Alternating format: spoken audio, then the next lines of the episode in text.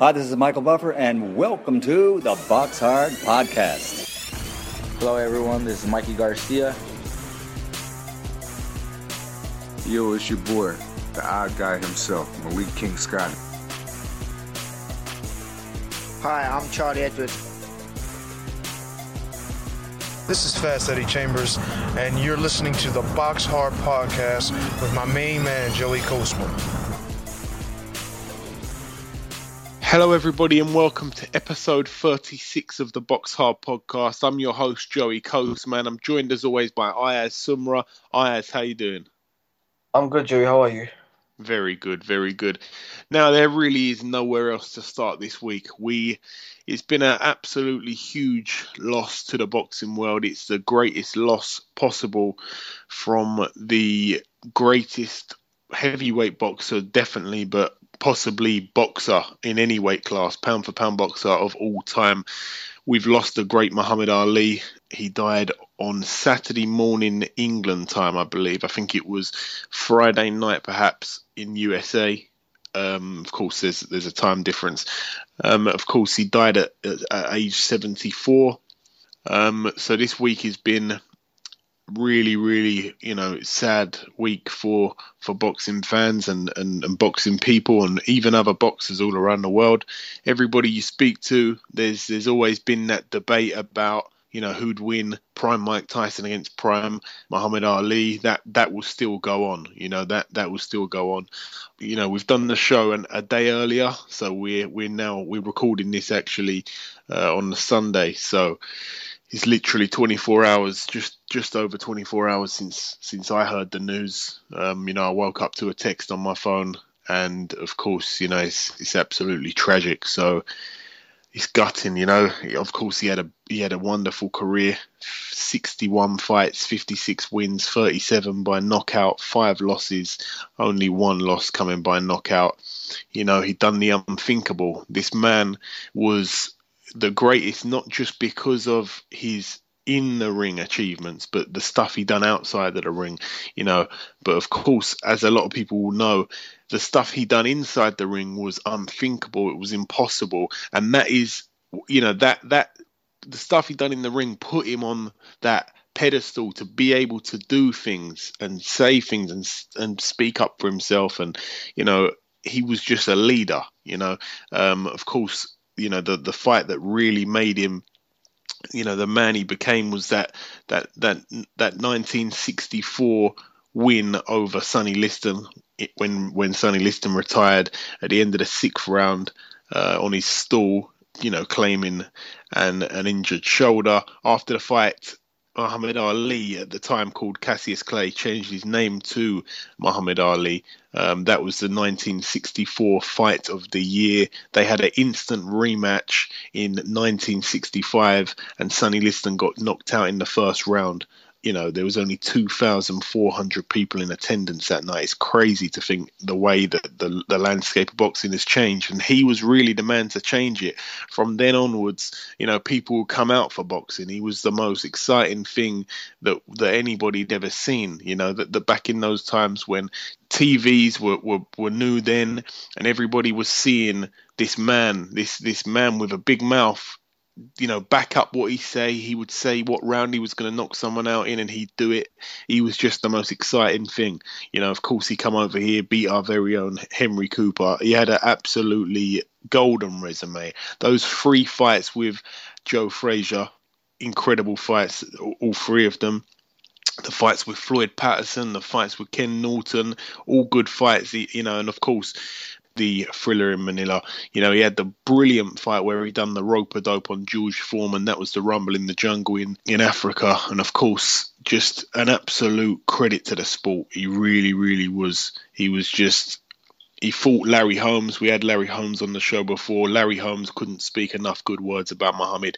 That's the weird thing. A lot of people fought Muhammad. So many fighters fought him. George Foreman, Joe Frazier, they all fought him. They all had you know, rivalries. They all said derogatory stuff about each other in build ups to fights, and it was genuine. It wasn't just for the cameras, it wasn't just to get a few more bums on seats, it was simply genuine. And yet, they all speak of how much of a great man he was. You know, he's done so much things in in you know in, in outside of the ring. He, he's done so much things. You know, he's freed hostages. He sat down and negotiated with Saddam Hussein himself. You know, what sort of boxer would do that? He freed 15 hostages, 15 American hostages, and when they tried to thank him, he said, "Listen, it's not me. God works through people." It's not me you have to thank. You know what?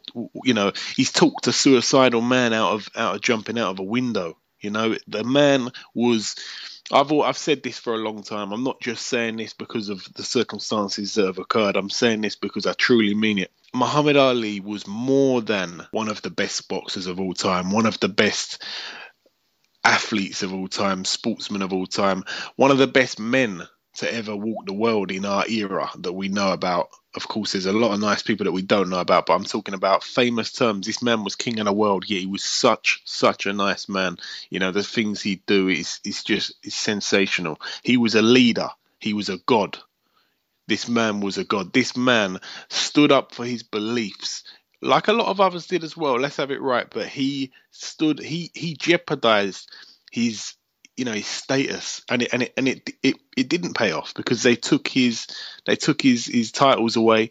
They they took his license away. He didn't fight for 3 years of his prime. We never really got to see the best 3 years of Muhammad Ali. He, we lost that because he refused to go to Vietnam. He stood up for his beliefs. He said he wasn't going to do it. And the things he done for especially the black community in America, you know, he's from a time where where black people couldn't vote. Black people were were second citizens, you know, and he done so much for that race. It's, it's absolutely incredible. Um, Muhammad Ali really is the the greatest of all time in my opinion you know the memories the things he's done he's achieved more than he's achieved more than probably every single person in the world right now in could do in 10 lifetimes. He was amazing. Uh, i'm sorry for those people that are maybe not too big on him. I've spent quite a few minutes now talking about it. It's just he's my hero and um, that's just the views of the box hard podcast. We've really we've really lost you know one of the greatest the greatest boxer of all time and it's it's really kind of even though we didn't know him, I never got to see him in in the flesh or anything. You know, his last professional fight was over a decade before I was born. But you know, I know so much about the guy. I've spent hours upon hours of watching his interviews, all the quotes he'd he'd say. He was just tremendous. He was one of a kind. They don't make people like that anymore. I'm not sure how solid this is, but I did hear that his organs had given way when he was in the hospital. They'd given way and, and they'd stopped working. Yet his heart was still beating for a further 30 minutes. And apparently that's that's never really been seen that's a huge, huge rarity. So that goes to show maybe something, you know, obviously there was something special about the man, even even when his body, you know, and his his his life was ready to be to be handed over to God. So absolutely incredible. If you haven't watched any of the interviews on him, you really have to. I actually do want to just add I spoke to his grandson, who's also a boxer, uh, just yesterday, and I just said basically, um, you know, he was a true role model he was a you know incredible human being. He was a man that stood up for his beliefs, and he was a leader. But he will always be a hero, and he's never to be forgotten. And I think that that's pretty much that pretty much states what's gone on. Very nice touch yesterday from Frank Warren at the boxing as well. I will just say Frank Warren. Uh, there was an allocation of seats. If you turned up, you'd get a seat for five pounds, and all the money that was raised with the five pound tickets were going to a Parkinson's research charity. Um, that's of course the disease that Muhammad Ali had, Parkinson's, and also Frank Warren done the ten bells in between two fights. I think it was the main event. They done the ten bells for Muhammad Ali. They played some of his uh, some of his famous rhymes in, in, that he'd use in press conferences, and of course they had a solid black rope on the top rope of the ring, no sponsor on it or anything like that, and that was a mark of respect to Muhammad Ali. So, really, really good touches, really class stuff there from Frank Warren, and um, I think he should be commended for that. So um, so that's it. We're gonna we're gonna leave that there. How hard it is to stop talking about the greatest man to ever lace on a pair of gloves. We're going to leave that there and we're going to delve into part one. Uh, Ayaz, was there anything that you wanted to say on Muhammad Ali just before I bring in, you know, just before we start on to, onto part one, of course, onto the review side of the show? Yeah, onto, uh, he's the greatest sporting icon that we've had. And also, just to add on, obviously, I, I having studied a sports journalism degree, right? I actually on my on a lot of my essays, I actually wrote on Muhammad Ali what he's done in the civil rights movement was amazing, right? He, even, he also even threw his uh, Olympic gold medal in the river because uh, he said, "I don't, I don't want to wear a medal that's uh, a country where I'm where where people are not getting treated right."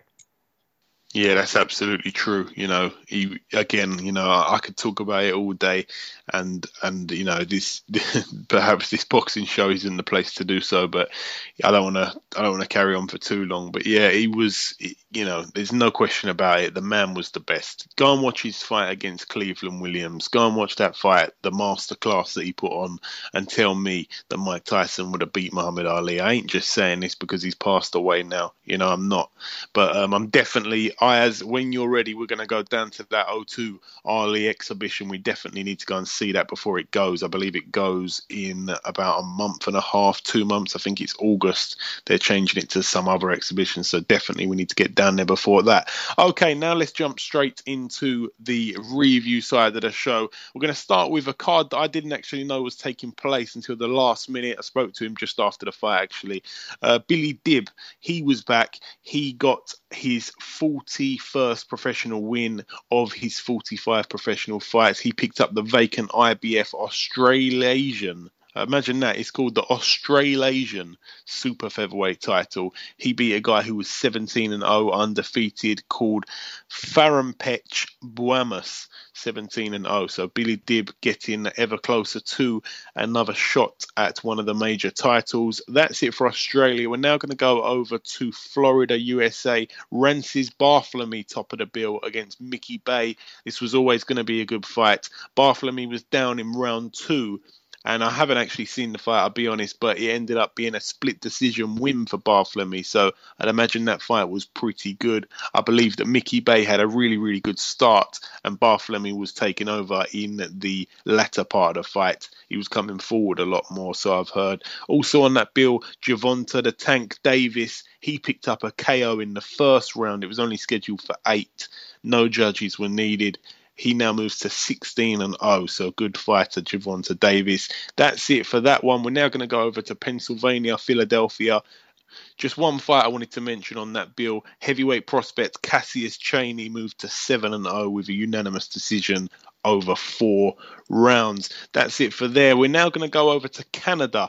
Artur Beterbiev, nine wins, nine knockouts. He was fighting Ezekiel Osvaldo Maderna, who had a record of 23 wins, two losses. He'd never been stopped. Well, he has been stopped now, and it came in the fourth round. Maderna was down twice and deducted a point in the third round. So that was going to be, what's that, 10 8, 10 6 round, the third round. And he was down twice in the fourth round before the referee stopped it. So he was he needed a knockout pretty much after round four with all the stuff that was going on there. So really, really bad fight for Maderna. And of course, Artur Beterbiev getting closer to a title shot. He defended successfully here his WBA, NABA light heavyweight title. So 10 0 with 10 knockouts for Artur Beterbiev. Also on that bill, undefeated Colombian heavyweight prospect Oscar Rivas. He moved to 19 and 0 with a win over Jeremy Bates. This was a TKO in the first round, so a good win for Oscar Rivas. Elsewhere, I'm not too sure where it took place, but I just thought I'd mention it's very ironic, of course, Muhammad Ali, we lost him just just over 24 hours ago. There was actually a guy fighting on Saturday and his name was Ali Muhammad. So that's a that's a quite a coincidence. It was his debut, and he picked up a TKO in the second round. I'm not sure where this fight took place. It could have been somewhere like Asia or something, I believe. There's a lot of Asian sounding names on this bill. So, somewhere in the world, Ali Mohammed, who probably doesn't speak a word of English, is getting a mention on the Box Hard podcast. So, it's all good. It's all good. Now, going over to Germany, we're going to talk about a fight that happened over here. Manuel Charr I believe he was put on the bill pretty late. He picked up a TKO in the seventh round. It was scheduled for eight. A heavyweight, of course. Manuel Charr moves to 29 wins and he's got the four losses. His opponent had a record of 12 and 7 going into this one, of course, now 12 and 8. That's it for Germany. We're now going to go over to the Echo Arena, Liverpool. Ryan Farag against Karim Guerfi. Now, this was always going to be a quite a good fight. A bit of beef at the head to head, and Ryan Farag was TKO'd in the third round. It was a bit of an upset. This was, of course, for the EBU bantamweight title, so Farag has lost that belt. Farag was down prior to the stoppage. He got back up, but he was in trouble. His legs, his legs were just walking on their own, kind of thing. He didn't, he, you know, they were jelly. He didn't know where he was. Well, he, I think he knew where he was on the on the top half, but the bottom half had no. You know, he thought he was in a dancing contest or something. He was, he was in a bad way. I don't mean that in any disrespect whatsoever. Also on the bill, Liam Smith. He defended successfully his WBO World Super Welterweight title with a KO in the second round. He moves to 20 23 wins undefeated with the one draw. His opponent, Predrag Radzovic, 30 wins and one loss going into this fight. He hadn't been stopped in that one loss, but he now has his first knockout loss. Zolani Tete was also on the bill. He picked up a TKO in the seventh round and defended successfully his IBF International Bantamweight title. So Zolani Tete 24 and 3 now. His opponent 21 wins and six losses now. Um, Thomas Stalker was also on the bill fighting for the WBO European title for the third time. It was vacant and he picked up the win now. This is the third time lucky. It was a tough fight, I tell you that. Tom Stalker, of course, he he actually picked up a cut on his right eye in the eighth round, I believe. Antonio Bento, his opponent, was cut on the left eye in the fourth round, but that was from a head clash. Bento was down in the sixth round. Tom Stalker did have a good start, but I tell you what, this guy really came to fight for a record that didn't suggest he had much fight in him. He really did. His record 30 wins, well, his record now 30 wins, 16 losses, and two draws. Tom Stalker now 11 wins, one loss, and three draws. So the new WBO European lightweight title, Tom Stalker. Declan Geraghty was also on the bill. He picked up his 12th professional win. His opponent got disqualified. Uh, basically, two points were deducted from his opponent for hitting on the break. Um, and of course, he was disqualified in the sixth round after continuous low blows. Um, Geraghty was actually down in the second round, so it was a bit of a strange old fight over six rounds. His opponents now got a record of 28 wins, 17 losses, and two draws, but he really come to make it ugly. Eusebio Usejo. So Declan Geraghty, 12 and 1 now. Liam Williams was also on this bill. He got a TKO in the third round. It was only scheduled for eight, so he moves to 14 and 0 with the one draw. His opponent, Gustavo Alberto Sanchez, 12 and 13 with one draw, was down in the second round and again in the third just prior to the stoppage. Um, Kevin Satchell was also on the bill. He picked up a points win over Brett Fido. Kevin Satchell now 16 and 0. Josh Lever moved to 10 and 0 with a TKO in the third round. His opponent was down in the first round as well. That's it for UK. We're now going to go over to the StubHub Center, Carson, California, one of the best venues in boxing, in my opinion. Top of the bill, Francisco Vargas defending his WBC World Super Featherweight title against tricky veteran Orlando Salido, the only man to hold a win over Lomachenko. Francisco Vargas it was a it was a good fight by all accounts. Again, I, will be honest, I haven't seen it, but it was a good, good, good fight from what I've heard. It was a majority draw. A lot of people saying that that wasn't the right decision. It was definitely a close one. I'm going to have to give that a watch. But uh, Francisco Vargas, of course, retains that title because he didn't lose it, so he retains it, and that's his second draw of his career, and Salido's fourth draw of his career. Julian Ramirez was also on the bill. He got upset by Abraham Lopez. Both guys were undefeated. Ramirez was cut on his right eye by an accidental headbutt.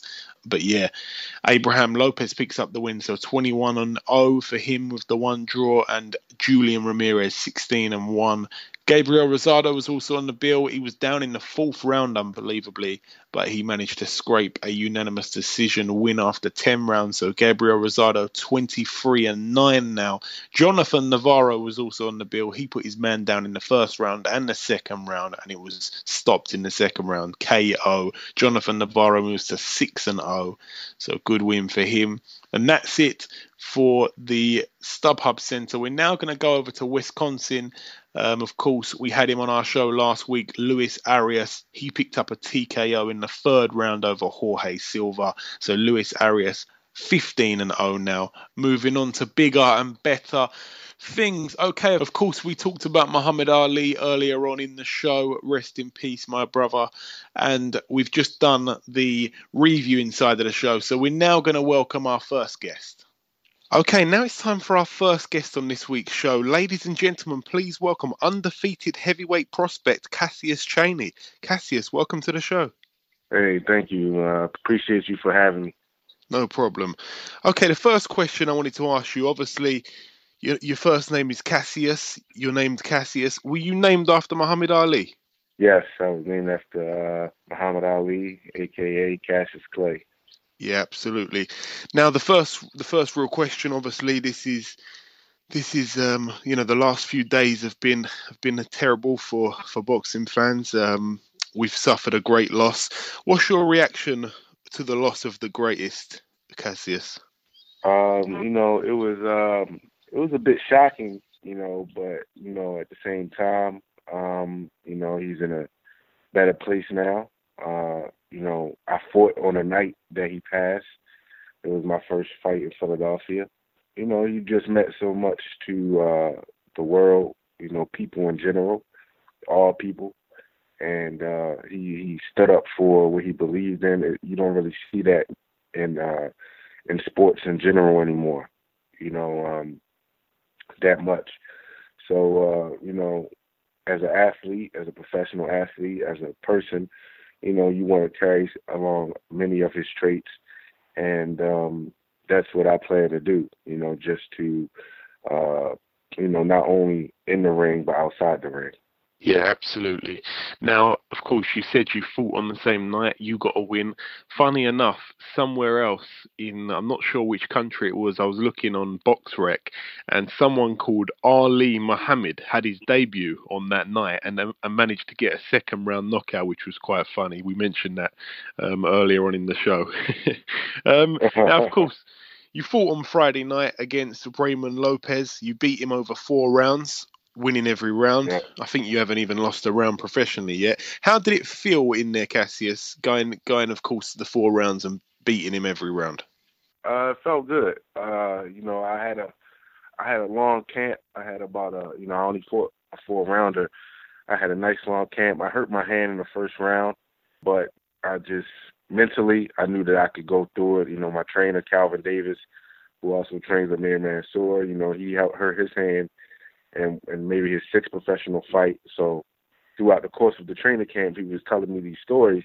So when I hurt my hand in the first round, that was something that popped in my mind. You know, like people say, you know, uh, when you when you're in the ring, you always want to look back on something that that can get you through.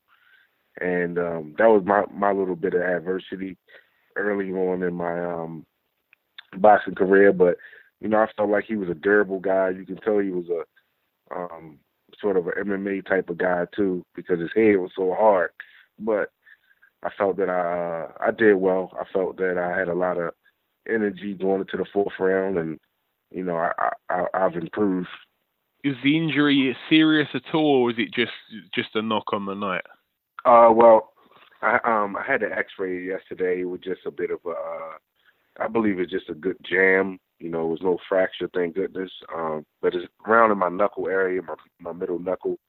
So hopefully, uh, and by the end of this week, it, the swelling will be down, and I'll I'll be able to. I'll know more about it. You know, uh, it's just so swollen right now that I don't even think really the X-rays could uh, determine anything significant. But you know, I don't think it's a fracture. I just think it hopefully it's just a good jam you fought in three different countries now, including the UK. What was that experience like for you coming over to the UK, and how did it all occur? It was just crazy. Like I think it was what your fourth fight. Yeah, it was my fourth fight. You know, I'm very uh independent. You know, um, I got into this sport and understanding that I I got into it about I was about 23, 20, 22 years old. So I knew that I had to be proactive in a lot of the things that I wanted to learn. So me getting over to Tyson Fury's camp, uh, it started just from uh, I think an interview with Adam Noble, um, and he said you know he would you know get in contact with Peter Fury.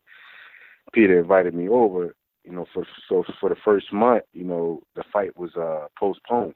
Um, I asked that if they want me to stay for an extra month, which they did, um, that they get me a fight while I'm there, and they made it happen. You know, they they they went and uh, found an opponent for me to fight there. So it was it was a bit different because at the same time, I wanted to fight. At the same time, um, I was there, but you know, you you know, you're there sparring. You're not really training uh, for your own fight.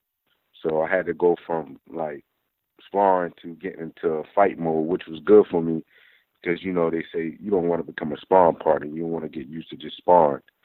So um, me having a fight over there was a big deal. was was really a great experience for me.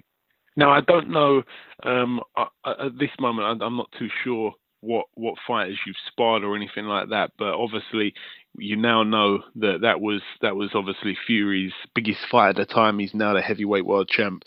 Did you learn? Did you learn a lot in that camp? Did you perhaps learn more than you've learned, you know, in, in any other camps at all?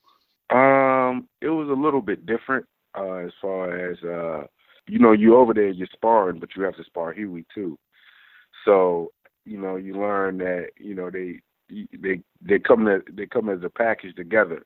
You know, so while you're there, you have to spar both of them. Um, I will say that you know he he trains hard when it's time for him to train. You get I'm saying? You know, Tyson, he does train hard when it's time for him to train. Um, he has a you know um, unique style. Um, but you know, I, I've learned in pretty much every single camp. Every camp has been different. Uh, Amir Mansour's, uh, Eric Molina's, um, you know, I've helped Gerald Washington, so everybody's a little bit different. But I will say that, you know, over there it was uh, a great experience. Yeah, just you mentioned Eric Molina there. He's been on the show a few times. Good friend of the show. Um, I just wanted to touch on there. You said that you've you've obviously done round sparring with Hughie Fury. He's he's also obviously an undefeated prospect like yourself. What's your opinion on Hughie Fury? Do you think he could go all the way to the top or what? Um, I think so. I think I think Hughie uh Hughie can go, you know, as far as he, you know, decides he wants to go. Uh, you know, it's um it's an interesting dynamic right now happening in the heavyweight division.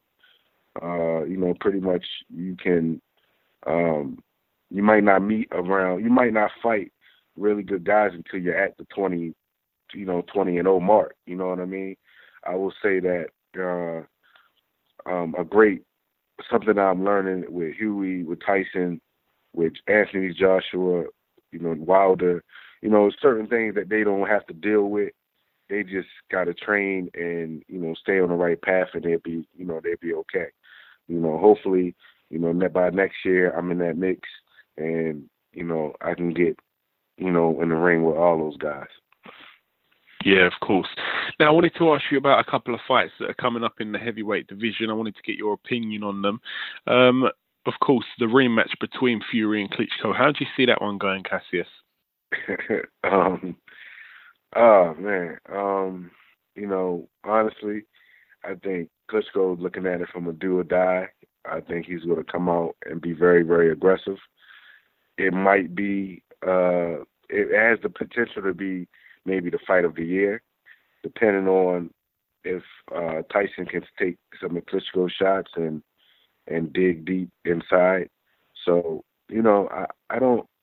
I will I will just say that you know I just hope it's a good fight. I don't really want to give a prediction on it because I I do know the series and I was invited to the Klitschko camp, so I I just want to say that you know I just hope it's a good fight and may the best man win. Okay.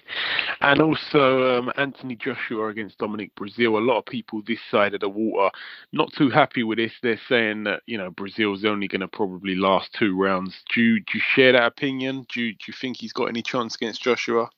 Um, I think he has a chance. I think he does have a puncher's chance. I, but I do think that he's there to be hit, you know, because he fights he fights small. He doesn't fight like a tall guy. But um, you know, that's an interesting fight too, because Dominic Breazeale isn't scared to kind of fight inside a little bit, um, and he's going to weigh a lot. I think that's what helped him with Amir Mansour. When Amir hurt him, he weighed so much that he could take that punch. He could get up and weather the storm. So I do feel like it's going to be an interesting fight. I just think that uh, Breazeale, if he's in camp training like he's the fight tall, it'll be more interesting. Yeah. Now, in in the US, there is a shed load of of of American heavyweights. Obviously, a lot of them further on in their careers, like you know, there's just absolutely loads of them. Breazeale, you mentioned Washington, Eric Molina, Travis Kauffman, loads of guys on that kind of fringe sort of contender level. Is there anybody that you've got your eye on? I know that it's, it's early on in your career, you're only seven fights in, but is there anyone that you've got your eye on for the future? Any any one or two names at all? Um, all of them, all of them. Um, you know, they're a bit older than me. They're a bit, you know, deeper in their careers than me, and uh, but I would say uh, pretty much, you know, everybody. You know, I think eventually, um, you know, same the same way I'm looking at them, guys are going to be looking at me to uh, challenge me. So, you know, you can't uh, not take anybody in account. I, I would just say with Gerald, with Gerald, me and Gerald are good friends. So the same with Eric Molina, we talk with a, we talk a lot. So, you know that that might play a factor in, in, in regards to those guys. But um, you know, pretty much every anybody else is is is pretty much a go, you know. And you know, I only talked to like three guys, you know, Eric Molina, Gerald Washington, and uh and Amir Mansour. So, but everybody else is pretty much a go. You know, you want to, you know, stay on them. Um, and but I do wish a lot of these guys good luck coming up the ranks. You know, I'm good friends with Charles Martin, and uh, you know, hopefully, you know, a lot of these guys stay healthy and they bounce back. Yeah, of course. Now, the last question I've got for you before we let you go, Cassius, um, where do you see yourself in a realistic world, perhaps in the next 18 months' time? So basically, the end of 2017, maybe the beginning of 2018. Realistically, where do you see yourself in the heavyweight division? Um, I'm hoping to be fighting for at least one of these, you know, minor, one of these minor titles to get me in the world rankings, and then you know, once I'm in those world rankings, you know, I'm, you know, it's, it's pretty much go time. You know, I just, I just feel like, you know, if you look at some of these rankings, some of these guys in the rankings, they're not even really, want, they don't really want to fight, you know, top guys. You know, they don't really want to fight the, the next top guys. Some of these guys, you know, and uh, it's just so interesting to see when you look at Luis Ortiz, who was the top guy. You know, you don't really see, see guys calling him out, you know. But if you call him out and you go get him, then boom, you know, if you if you're able to get him, that puts you, you know, on that top pedestal. You know what I mean? It's it's like, you know, the business side of it is kind of controlling in, in the sense that guys are, are, you know, taking their times a little bit. But, you know, I hope to get in, in the world rankings of one of these organizations by next year. And, you know, and then from there, you know, I take on anybody. You know, I won't. You know, I prepare right. I'll take on anybody. I'm only gonna get better as I as I keep going on with this. So, you know, there's no fear in that regard. Yeah, I'm happy to hear you say that. Of course, you, you know when you're coming up, you've only got you've only got one chance to start off. You've got to you've got to sort of build your CV in the right way because once you get to that level, there's no really going back. So uh, I'm happy to hear you say that you're sort of going to pace yourself. But if a shot comes up, you you're definitely going to pounce on it. It's smart to hear you say that, Cassius. Um, okay, well, yeah, just um just yeah just before i let you go i just wanted to say it's been a pleasure having you on the show this week we wish you the best of luck for the future and no doubt we'll speak again soon cassius thank you i appreciate it you know uh, so everybody over there um thank you and uh, have a good day Okay, now it's time for part two on this week's show. This part, of course, the preview part where we preview the fights coming up this weekend. We're going to start with a card taking place on the Friday at York Hall. I believe that ringside tickets for this fight are sixty pounds. So that's very cheap. Of course, it's it's not you know there's no massive you know fantastic fights on this bill. There are a couple actually, but there's no. It's not. It's not full of huge names. There's a lot of guys prospects that are just coming up, and but there will be some good fights on the bill. So if anybody can get down there, I believe it's still sixty pound for ringside, which is a good price. We're going to start down the undercard. I'm going to start with the first fight. Anthony Yarde this is his seventh professional fight. He, has got a record at the moment of six and zero. His opponent yet to be announced, but Anthony Yarde, boy oh boy, Ayaz, doesn't he look good? Yeah, he definitely does look good. He's probably the next big prospect. Yeah, definitely. Uh, you know, he looks fantastic on the pads. He's knocking people out early, and um, I'm excited to see him fight on Friday. This fight will be aired on Box Nation. Also on the bill, Mitchell Smith. He looks to bounce back from that loss to Jules Jupp in the back end of 2015. So Mitchell Smith 13 and 1. He's in an eight rounder. His opponent yet to be announced. Tom Baker also on the bill. He looks to move to 14 and 0. His opponent yet to be announced. We need to get some sort of announcement on the opponents soon because there's a few guys on here without opponents. But the main fight, the main event on this bill, Enzo Maccarinelli 41 wins and 7 losses. He faces Dmytro Kucher, 23 wins, 1 loss, 1 draw. This is for the vacant EBU Cruiserweight European title. So Enzo Maccarinelli, this fight was actually supposed to be Ovill McKenzie was supposed to get this shot, but it's ended up being Enzo Mac because I believe there's an injury. I think there's an injury at the moment that uh, Ovill McKenzie is nursing. So, what do you think about this fight, Ayaz? Because Enzo, of course, is coming off of that big win in December last year against Roy Jones Jr. He KO'd, you know, he KO'd a legend, and he he was only the I believe he was the fifth man to KO Roy Jones in his 70 something fight career. So a good win there, of course, but you know, it's a well past his best Roy Jones. And he's out here with a bit of momentum, I'd imagine, um, six months later to face Dmytro Kucher. And of course, Dmytro Kucher only the one loss on his record. He's never been stopped. And he lost to Ilunga Makabu of course, the guy who Tony Bellew beat last weekend for the world title. And apparently, this was a fight that Kucher should have actually got the nod. Makabu, I should say, won this fight majority decision. So um, a very tough sounding opponent here, and and of course Kucher last fight he was involved in was a split draw it was very some very very strange scorecards, but it was a split draw and it was for the vacant EBU cruiserweight title. So this is the second fight on the bounce that Kucher is fighting for this title. So he definitely definitely wants to win it. And he's coming to York Hall, of course, the traditional York Hall, to fight Enzo Mac. So he's serious about winning this. Um, again, I haven't seen so much of Kucher, but from his 23 wins, he's got 17 knockouts. But yeah, the the two blemishes on his record, which was a loss and a draw, a very highly disputed loss, and the draw I didn't see, but it was, as I say, a split draw. So it'd be it'd be very interesting. That will be a good fight, and I really, really hope that Enzo Maccarinelli can do the business. Of course, we've had him on this show. Very, very, very nice guy. He deserves it, of course.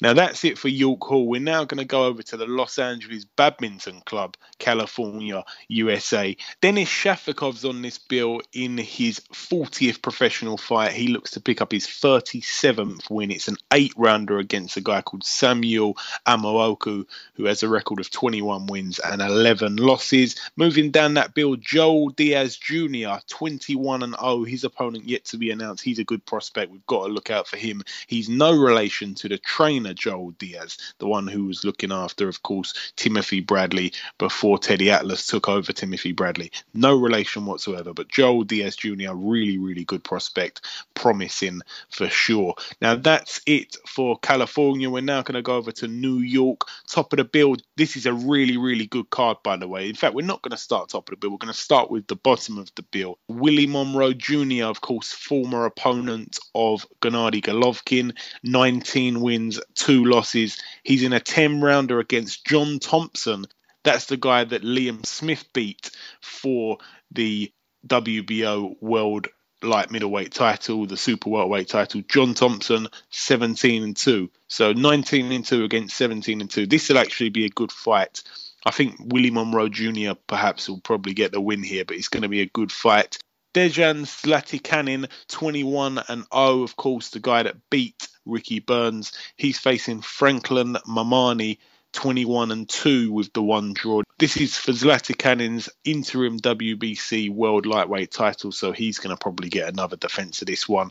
And there's a huge bang up on the bill. I like to see this. It's going to be a real, real fight. A lot of people saying it's going to be fight of the year before they've even seen it. Ayaz Ruslan Provodnikov, 25 and 4 against John Molina Jr., 28 and 6. Now, these guys can really punch. These guys have been in proper wars. Both of them have fought Matthysse, and it's been real good fights. How do you think this fight's going to go, Ayaz? It's, it's definitely going to be a war. It's one of those, you know, it's just going to be a war. It ain't going to be a bore fest. They can't have bore fest, these two guys. Yeah, what you're saying is true. It's going to be a war. Well, obviously, we've seen Provodnikov in huge wars. Like, for example, he's fought Matthysse, got, got in a war with him, and obviously, he's fought other fighters as well. So I reckon this fight is going to be a war. And it's not going to go to it's not going to be a knockout. It's going to go to a points win. Yeah, I think the judges, the judges, uh, they can they can have a little break for this fight for 36 minutes. Ugh, it won't even go that long. It might be five minutes. We just don't know. I know that John Molina Jr., of course, fighting out of the Goossen gym with the likes of Joe Goossen. He actually had when he fought Matthysse, that was, I think, one of the best fights I've ever, ever seen. Both men knocked the other one down a number of times in the fight. It was just absolutely incredible that fight. Matthysse ended up getting the win, but John Molina was in with a real chance. It was a was a proper fight that one. And top of the bill, the return of Demetrius Andrade. A lot of people say he's the best at 154, but we just haven't seen him for a long time. In that time, Lara has got better and better and picked up a title. So Demetrius Andrade fighting Willie Nelson. A lot of people saying this is a very, very, very close fight fight, especially with the ring rust that Andrade has. 22 wins and zero losses for Andrade. He faces, of course, Willie Nelson, 25 and 2 with the one draw. This is going to be a good fight. I can't wait to see Andrade get back in that 154 picture. I'm not sure what was going on with the massive layoff. I don't know if he had an injury or something like that, but of course he lost his title because he was out so long. And you know we can't wait to see him get back in there with the likes of Lara or someone like that because Andrade was an absolute beast. Now we're going to leave that card there. We're going to go over to the last card that we're going to mention on this week's show. Another really, really good card. Christopher Diaz, 16 and 0. He faces Neftali Campos, 11 and 1. That's going to be a good fight. That's an eight rounder at featherweight. Good fight to Christopher Diaz. Julian Rodriguez, 12 and 0. He faces Kelvin Dotel. Now those two fights are probably the worst fights on the bill, even though they're good fights. Now, these four fights I've got for you now, good fights. Of course, this is happening at the MSG Madison Square Garden. Zou Shiming fighting in the USA. His record seven wins, one loss. He faces Joseph Ajtai, 15 and 2. That's a 10 rounder at flyweight. Also on the bill, Mike, yes indeed, Reed. We had him on the show before. Really, really nice guy. 18 and 0. He faces Abraham Cordero. This is an eight rounder at super lightweight. Mike Reed looking to move to 19 and 0. Felix Verdejo puts his WBO Latino lightweight title on the line against Juan Jose Martinez 25 and 2, Felix Verdejo 21 and 0. Felix Verdejo really really good fighter. Can't wait till he puts down the Latino lightweight title and moves for one of the world titles because this guy really is special. Felix Verdejo and the main event, top of the bill, Roman Martinez puts his WBO World Super Featherweight title. Roman Martinez, one of the bravest men in the business, 29 wins, two losses, and three draws. He faces Vasyl Lomachenko, five wins, one loss. Unbelievable, isn't it?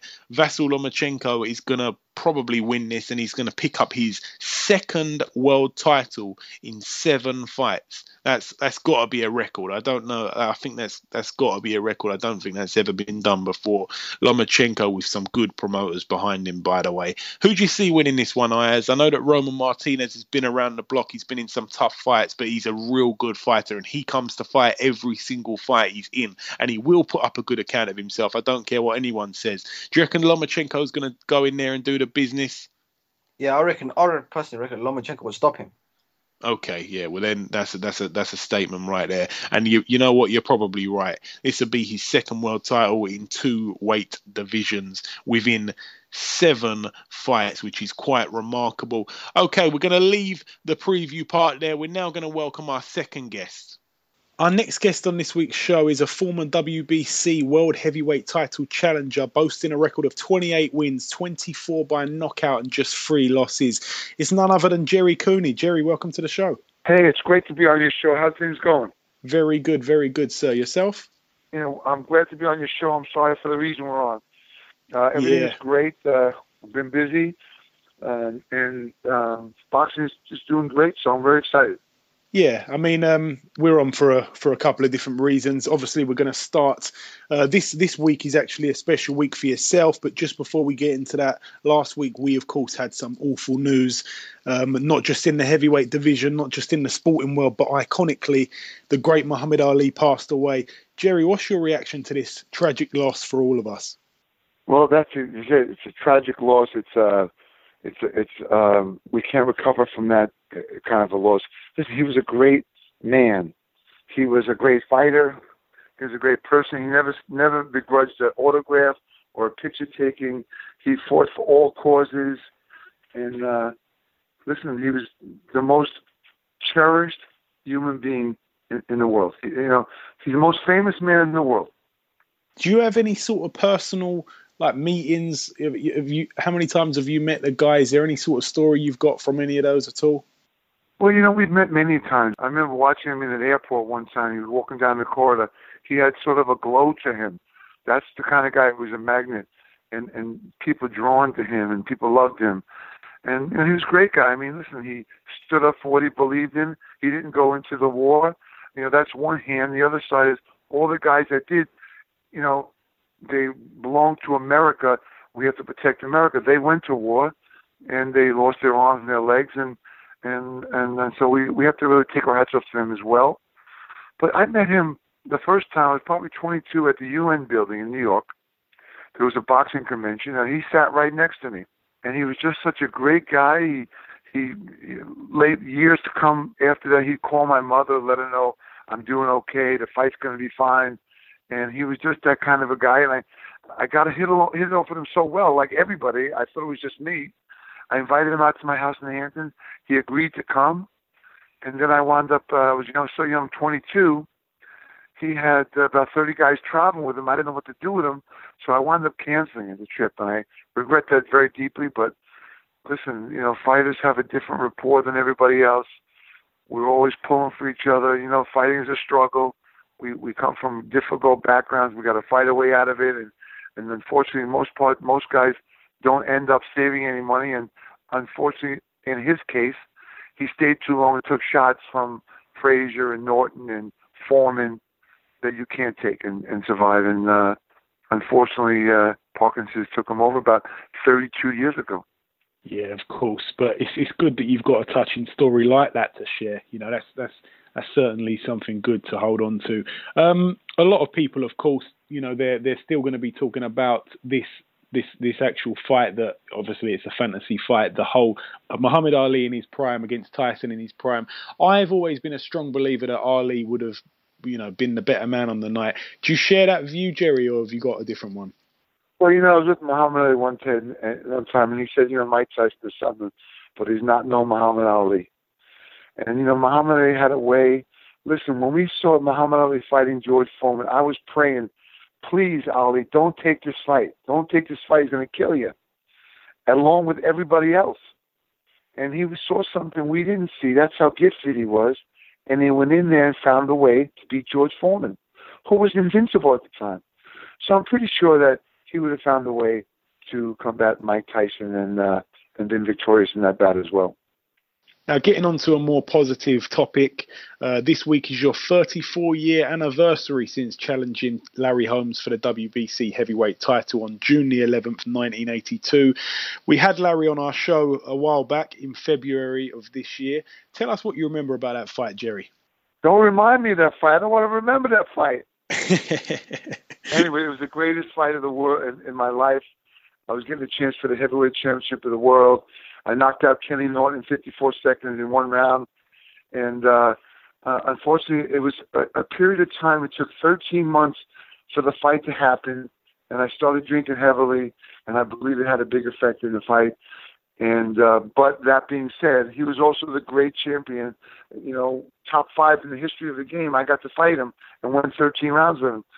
So we had a nice fight. I got dropped in the second round. I I I was jabbing with him in, in through the fight. I caught him with some great shots, and uh, had a couple of points taken away for low blows. And he was pulling my head down, which Mills Lane couldn't see, and I got three points taken away for low blows, which kind of, you know, with my lack of experience, instead of thinking to myself, let me go out and try and knock this guy out, I went out and thought, go ahead, you can hit me, you can't hurt me.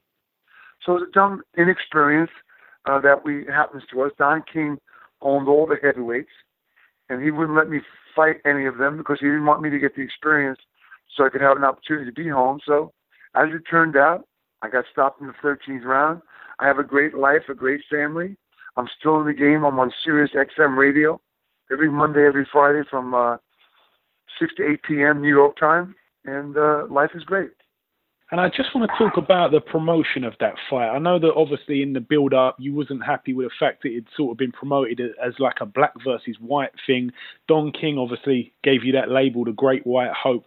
Who do you feel was to blame for, for that bad publicity surrounding that particular fight, Jerry? Well, you know, I, and I got to tell you that obviously Don King is it was a master promoter, and he was trying to make much much money as he could, regardless of what he was doing to the world and the country and and uh, he made a lot of mistakes and obviously you know i did not let it bother me at all because i had uh, six or eight friends i grew up with who hung with me and we just went to training camp and trained and and got got got ready for the fight. But you know of course holmes got death threats and you know things went on that was not really supposed to be in sports. And what happened to me was that the night of the fight mills lane has Larry Holmes and me in the center of the ring, giving us instructions. And right before the bell rings, Larry Holmes looks at me and says, Jerry, let's have a good fight.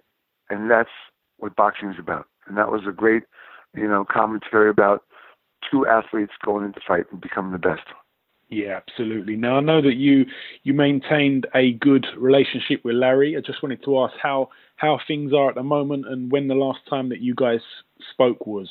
I can't stand him. I can't stand that guy. Actually, we get along great. We're always together. I was on when he was on last night. This morning we did a couple of telev- television shows together about Muhammad Ali. So listen, we're good friends. We're forever going to be held together from that fight in June 11th, 1982. And uh, 34 years ago, I can't believe it. It's crazy. And uh, we do we help each other a lot all year long, and to make other people's life a little easier and safer it's a great thing to have between us two. Yeah, definitely. That's that's that's exceptional. Um, now, of course, in your day, you could really punch. As mentioned earlier, 24 KOs in 28 wins. You fought some big punchers yourself. Who would you say hit the hardest, Jerry? Well, I would say um, Foreman uh, punched the hardest. I got caught with a good shot by him, and I heard him in the first round. I heard him. He he talked about I was the, the biggest puncher he ever fought. A lot of guys did, but you know, um, he was the biggest puncher I fought. I mean, that, realistically, Ron Lyle could punch, but I didn't really get hit with him. Uh, and Foreman caught with some great shots. Uh, but the best fighter I ever fought was Larry Holmes, bar none. Yeah, I was going to ask you about that, so you sort of answered that in, in one there. Yeah, no, both good fights though. Though all all of them good fights. Um, are you in touch with the heavyweight division these days? And if so, who do you I like sure to am. watch? I'm I'm very I'm very excited for Anthony Joshua. He's been on our show a lot. We have a show in New York called Monday and Friday Night the Fights on Sirius XM 93 Rush, and he's been on our show. He's won the heavyweight championship of the world. He's getting better every day. We have Deontay Wilder, who's a great fighter in his own right, and I see that as a very big super fight coming down the road pretty soon. I mean, you got Tyson Fury. Obviously, he's a he beat Klitschko, and he's going to fight him again. And I think what he did was he, he uh, buffaloed Tyson Fury by feinting him all night. He's got a great trainer. I love his trainer, and uh, and and and so it's coming back. We got King Kong Bundy. We have a lot of guys building up the heavyweight division. It's been lacking for so long. We're on our way to a great heavyweight division. I was going to ask you about uh, Deontay Wilder. You just sort of said there, but I agree with you. That that fight is one I'm really looking forward to. I hope that that fight can materialize between Deontay Wilder and Anthony Joshua. But the main man, we have to both agree on, surely. The main man, obviously, they say to beat a man, you've got to beat the man. Fury obviously beat the man in Klitschko. So right now, he's he's number one, in my opinion, certainly. He's right. You know, I don't know. I mean, he's number one guy. He's got a great personality, although he's gone a little crazy lately. I hope he can calm himself down and get rid of some of that, that rhetoric because he's got an opportunity to make some great money, make a name for himself, a big name in the heavyweight division. He beat Klitschko, which is not an easy task to do, and he did it easily by feinting. He kept feinting and keeping Klitschko off balance. And uh, I'm I'm really proud of that for him. And he's got some big fights ahead of him. I hope that some of the things he said about he doesn't like fighting and he he's fat and all that shit. I hope he gets rid of that and uh, and and stop talking about the gays and and all that stuff. And let's get back to the main thing that's made him who he is: is the fight game. Yeah, absolutely. It always says outlandish stuff, but it, makes sense to him in some kind of way. It's all just mind games. You you can never really take for granted anything he does say. Um, of course, you've got you've got Irish in you as well. Um, I wanted to ask, where does that come from in your family, Jerry?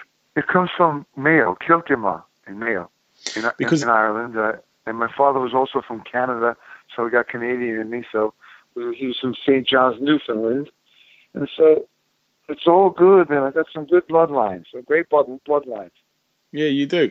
Now, in, in, in April 2013, Tyson Fury had his first fight in America. It was against Steve Cunningham. This side of the river, Tyson was saying that he wanted you to walk him to the ring that night. Were you contacted about that? I just wanted to sort of get an answer out no, because we never no, really no. heard anything. I never got contacted about that, but listen, you gotta love that guy.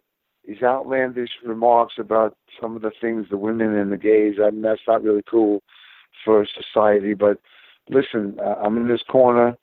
He's done a lot. He's done a lot for himself in the game. I hope he keeps gets himself in better shape, and he can beat Klitschko this time. You know, he's got to keep Klitschko outside and keep him off balance. And uh, if he can do that, then we're going to have a uh, a great matchup between a lot of different guys in the heavyweight division. So, like, not to not to sort of mark you on the spot as such, but if he were to fight in America down the line and he did he did call you, would you would you like to would you stay neutral or would you would you walk him out if he if he insisted? I would love to walk him out. I'd love to walk him out. Are you kidding me? He's, he's an Irishman. He's my brother. He's, he's, he's, he's somewhere related. I just can't get no money out of him. We're related, but I can't get no money out of him. okay, excellent. Right, Jerry, just before I let you go, I just wanted to give you a chance. Any kind of message um, for any of your UK fans that still show you support up until this day, sir? Listen, I love UK. I met Henry Cooper. I fought in the United States team when I came to England in 1975. Henry Cooper met us at the airport. Got to meet with Lennox Lewis, all the guys. I love it there. Great fighters in, in, in the UK, and I, I love the game there. Great, talented guys. Excellent stuff. On behalf of all those guys, I thank you very much. Listen, Jerry, I just want to say from myself, it's been an absolute pleasure speaking to you. It's really Thank good you. to talk Me to too. a genuine gentleman and, of course, um, someone that's done a lot for the sport. I really, really appreciate you giving us a bit of time this week, sir. Love you, brother. Thank you so much. Call me anytime. Okay, now it's time to conclude episode 36 of the Box Hard podcast. I've been your host, Joey Coastman. Ayaz Sumra has been Ayaz Sumra.